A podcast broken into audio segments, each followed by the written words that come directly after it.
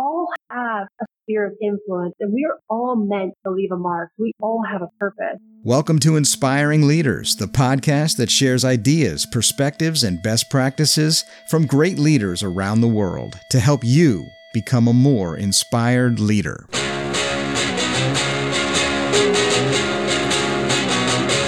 Welcome back to the Inspiring Leaders Podcast. I'm Executive Coach Terry Lipovski. On this week's episode, we're going to be exploring frontline leadership with an incredible guest coming to us from Tennessee, Marjorie K. Eastman. Marjorie, I am honored that you're here joining us today. Welcome to Inspiring Leaders. Oh, thank you, Terry. I'm really looking forward to our conversation. Marjorie, you know, you came to my attention just a while back with your fantastic book, The Frontline Generation How We Served Post 9 11. Now, this has been hailed as the first book to define post 9 11 service and leadership. I've since learned that this is just the tip of the proverbial iceberg of inspiring perspectives on leadership from one amazingly accomplished person. Now, you've got a bachelor's in political science from the University of California. You've got a master's in international security with concentrations in homeland security, intelligence, and human rights from the Josef Korbel School of International Studies at the University of Denver where you were selected to be part of the FBI's honors intern program. And if that's not enough, you've also got an MBA from the Owen Graduate School of Management at Vanderbilt University. And that's just your education section of your resume. You also served as the U.S. Army Intelligence Officer for 10 years. And I know that you've done combat deployments supporting Operation Iraqi Freedom Operation Enduring Freedom in Afghanistan, where you commanded over 100 soldiers. You are ranked the number one military intelligence company commander in eastern Afghanistan. You earned the Bronze Star for meritorious service as a combat commander, and you were also awarded the Combat Action Badge. Now, back in the US, you've been involved with boards that support girls and women and veterans you recently were the president and COO of the YWCA in Nashville, as well as the national speaker for Bunker Labs, where you were speaking to and inspiring each of their 17 chapters around the U.S. This brings me back to your book, The Frontline Generation How We Served Post 9 11. Maybe you can sound off on some of your experiences, your book, your perspectives, and this idea of frontline leadership. But before you jump into it, Marjorie, if you will, what leader has inspired you and why? Terry, thank you for that very warm introduction. I I got to tell you, I struggled finding one person to talk about because I, you know, you'll meet several people in my book who have inspired me and taught me how to be the leader that I wanted to follow. But if I had to choose one uh, today, the person that comes to mind is the commissioner for the state of Tennessee for Veteran Services, and her name is Many-Bears Grinder. Many-Bears Grinder. She is an incredible human being, uh, first generation American. Came, you know, when when she did start to, I think it was in her mid twenties, she joined the military, and she did uh, nearly 30 years of military service retired as a colonel, also has combat tours, a Bronze Star, and is a Gold Star mom. Um, she lost her daughter-in-law in the War on Terror. So she's part of this amazing military family and she's one of these pioneers that when you see her, I've seen her over the last few years here in Tennessee and, and with her leadership, whether it's one on one or she's in a crowd of people, all people walk away so moved by her and I think oftentimes it's we, we try to find in that inspired leader, we, we use words like charisma or authentic or great communicator, right? Great encourager. But what just really truly resonates from this, a wonderful human being, Many-Bears, is that she cares. She really cares. People feel listened to and heard because they are. I'm really glad that you brought that up. I personally believe that that's a bit of a secret recipe for leaders. The more that you can embrace and lean into caring, the better of a leader you'll become. Absolutely. And, you know, I, I think care is a very important word. And I use that word. It's not necessarily, you know, when you lead, you don't have to always like the people that are part of the team or what are your projects or what you're doing because we're human beings. There's going to be friction points, right? But you have to care and caring, there's power to that. It frees you up when you know that you're loved and it allows you to do things as an individual. And so to take that and transcend that into leadership of servant leadership, I, I know you, you know very much about that. Right. It's that aspect of caring. I was speaking to a group last week of regional leaders for a large institution here in the U.S. After I gave a presentation where I went through several vignettes and stories from the book, one of my first questions was this firecracker of, of a human being I could tell from this young man who raised his hand. And he said, so can you just can you just really distill it down and tell me what's the, what's the holy grail of leadership? I'm like, so you want to know what's the one chapter you absolutely must read in my book? Is that what you're getting to? Yeah, you know, and it was really funny. And it, and going back to Many-Bears, told him, you know, throughout the book, you know, the book began as a personal memoir for my son. It was to share with him the stories and lessons of the people I'd served with. And so much of that was about leadership and service and character. And it was just all kind of wrapped and intertwined through the 10 years that I served in the military. It's important to note, I came to the place in, in writing about that and focusing on my military service because I was at a, a crucible in my life where I needed to remind myself that I was strong. I needed that because my little boy, when I began writing this book for him, he was six months old at the time and he had just been diagnosed with cancer. Right. And so I knew I needed to remind myself that I was strong, that I was going to get through his fight with cancer. We didn't know what, what was going to happen. I will not leave you in suspense at all. Today my son is five and he's cancer free.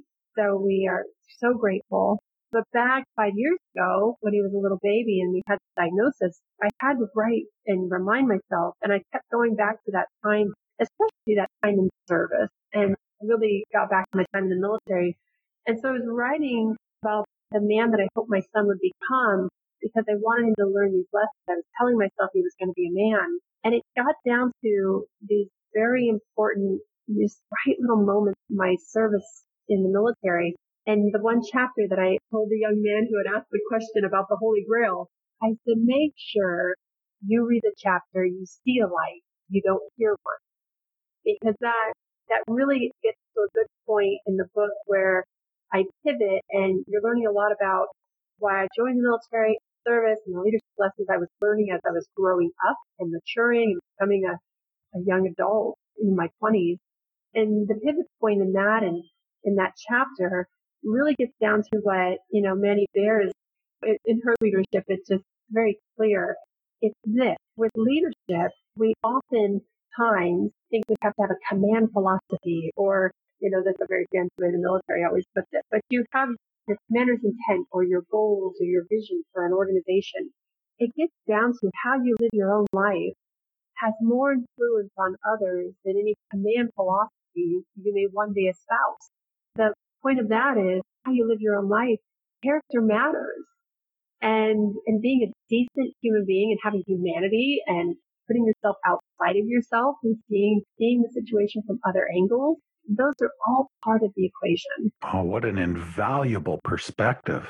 Well, thank you. I, you know, I, I appreciate your curiosity in this because a lot of people who have supported the military throughout the years I think sometimes we think the military is that premier hierarchical institution where it's left, right, left, right. And of course, the military is held in high regard because of its values and ethos. And, and so when you hear, you know, terrible or damaging stories about where that's not being held, it's, it's even more disturbing because with the military, you, you have an expectation of duty, honor, country, integrity, respect, loyalty, these wonderful values that an ethos that we should have in our institutions and, and we need to have in leadership. Is there too little of that these days? That's a good question. I think it's important not to lose sight that that matters and that means something. You had said earlier on,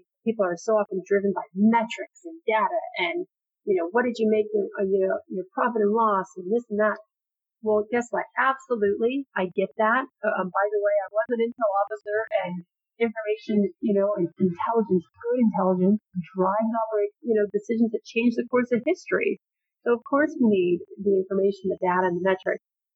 We need good people that have that grounding in our ethos and our values and have our feet, you know, firmly planted in, in humanity. Are we going through a leadership crisis? Well, it is a, a wonderful question that you asked. And I would want to answer it with a short story from the book. And it's from the chapter, What Color is Your Cape?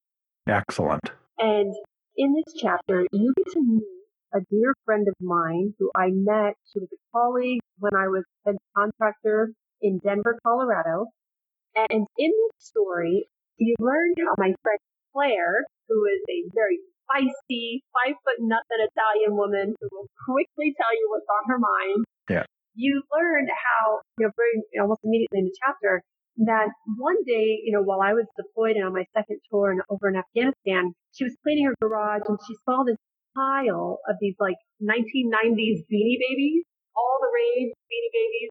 And she thought, and she remembered that with some of the photos that I had sent to an email list of family and friends of some pictures of us out in the villages, me and my troops. And uh, she thought, well, what if I ship these to Marjorie maybe if they ha- they were on the right mission, they could out to kids she was seeing in the photos. So she emailed me and asked, can I do that? And I said, sure, absolutely.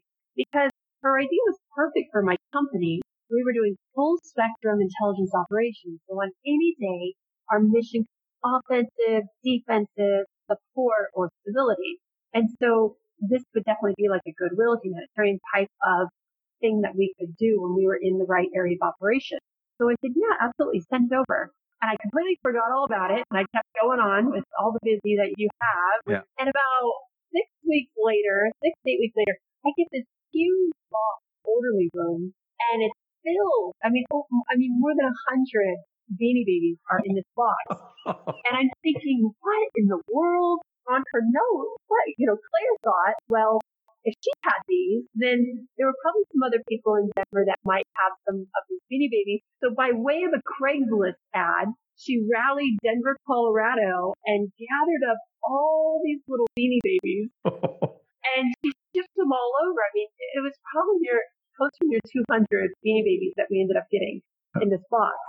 And you'll see and learn from the rest of the story in the mission book how it sounds like, okay, these little stuffed animals and you pass them out children in these remote villages, which was probably the very first stuffed animal. But the bigger point is, are you waiting for a promotion or a bigger title to really lead?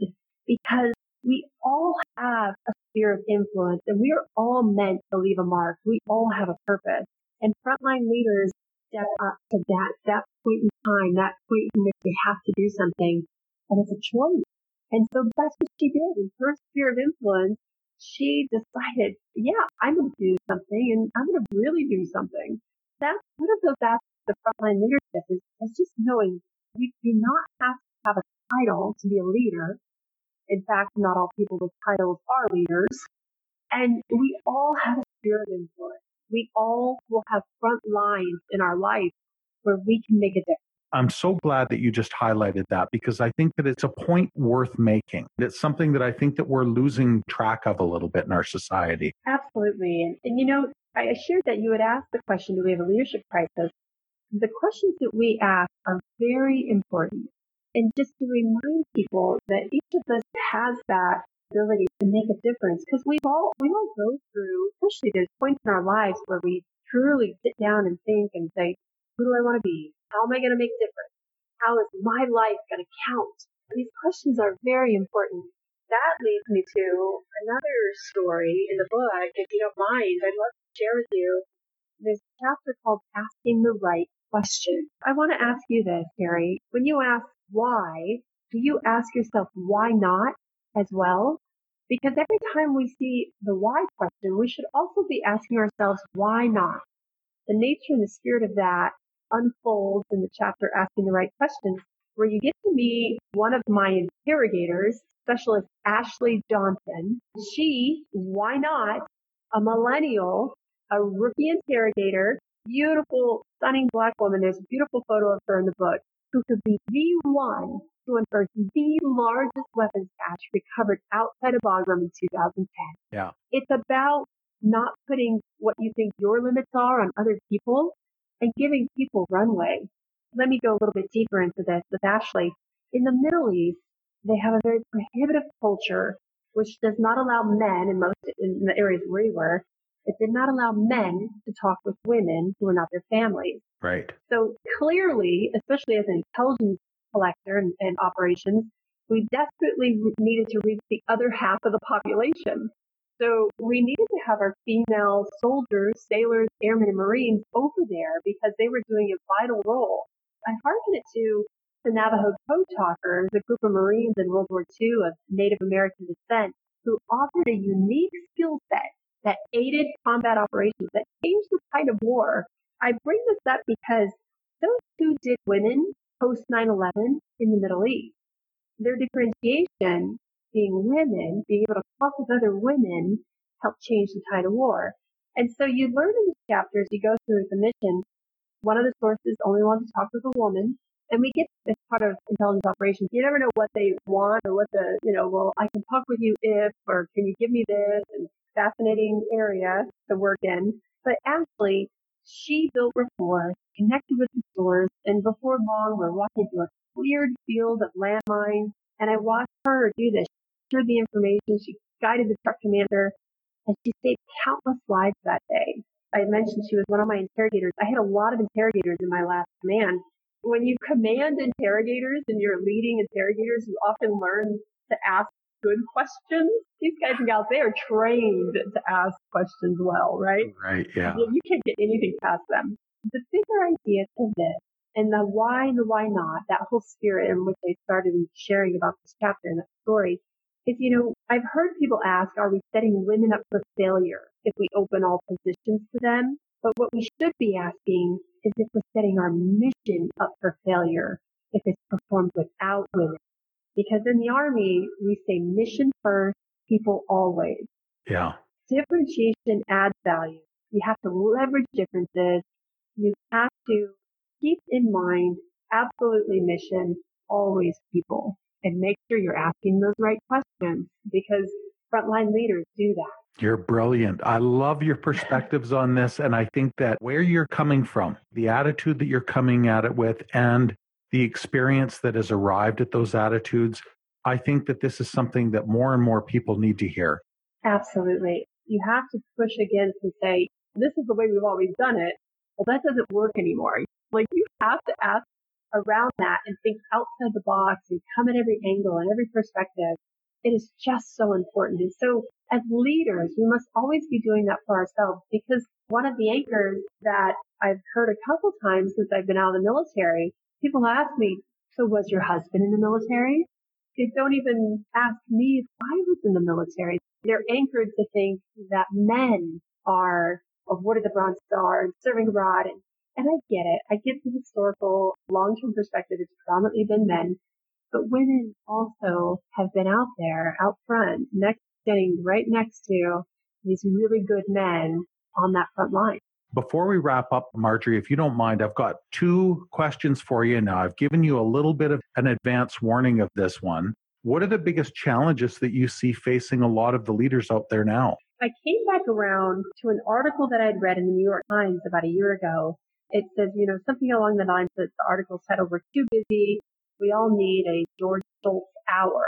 And what that means is the challenge that we face is, and on all leaders, all levels, we have a constant barrage of information and this chronic fatigue of constantly being on and on and working and answering. You get people that are that proudly boast, "Oh, I answered an email on my wedding day for work." Like, what have we done? You know, we are so overtasked, oversaturated, overwhelmed, and we think that a little short vacation is going to remedy that. No, you know, and not just that, but bigger idea of of how that really takes away from some important time to sit and think about strategy, your policies, your whether personally or professionally. And so we need to be a little underemployed, and that's what that article talks about. And Secretary of State George Shultz tell his staff the only time you can pull me out of this quiet hour when I'm quietly thinking working if my wife calls with the president. We really need to set those boundaries. And I think that that truly is a challenge. Yes, absolutely. And this, of course, is a perfect segue into my last question for you. What does inspired leadership mean to you? It uplifts the person. It uplifts them to believe in a mission for themselves and so much to the point in which change occurs and they act on it. I believe that is what inspiration can do. I can't tell you how much I appreciate that, especially for somebody who is really breaking new ground and covering new ground the way that you are out there, the way that you're bringing other people to a better place than where they were. I want to thank you for being part of this show. If people want to connect with you, how are they going to be able to find you? I'm on LinkedIn, Marjorie K. Eastman. You can find me on my Facebook author page, Marjorie K. Eastman, or uh, my website. It's my name, marjoriekeastman.com or thefrontlinegeneration.com. I'm going to have all of that in the show notes so people can connect with you there as well. Also, I'm going to have a link in there too, Marjorie, for the section on your website called Sound Off for your speaking engagements, because I know people are going to want to connect with you for that as well. Before we go, I also want to just pause for a moment and thank our listeners. You folks are the reason why we can attract great guests like Marjorie K. Eastman. So I want to thank you for not only listening to this, but also for your comments and your ratings on iTunes, Google Play, SoundCloud, Stitcher, and TuneIn Radio. That's the feedback that really makes a difference and it gets the message out there. When we rank higher, more people will hear us. And we do want this message to get out to more people. So thank you in advance for all of that support. Thank you, Marjorie, for being part of this. Thank you, Terry. We'll see you all again next time. Take care and bye for now.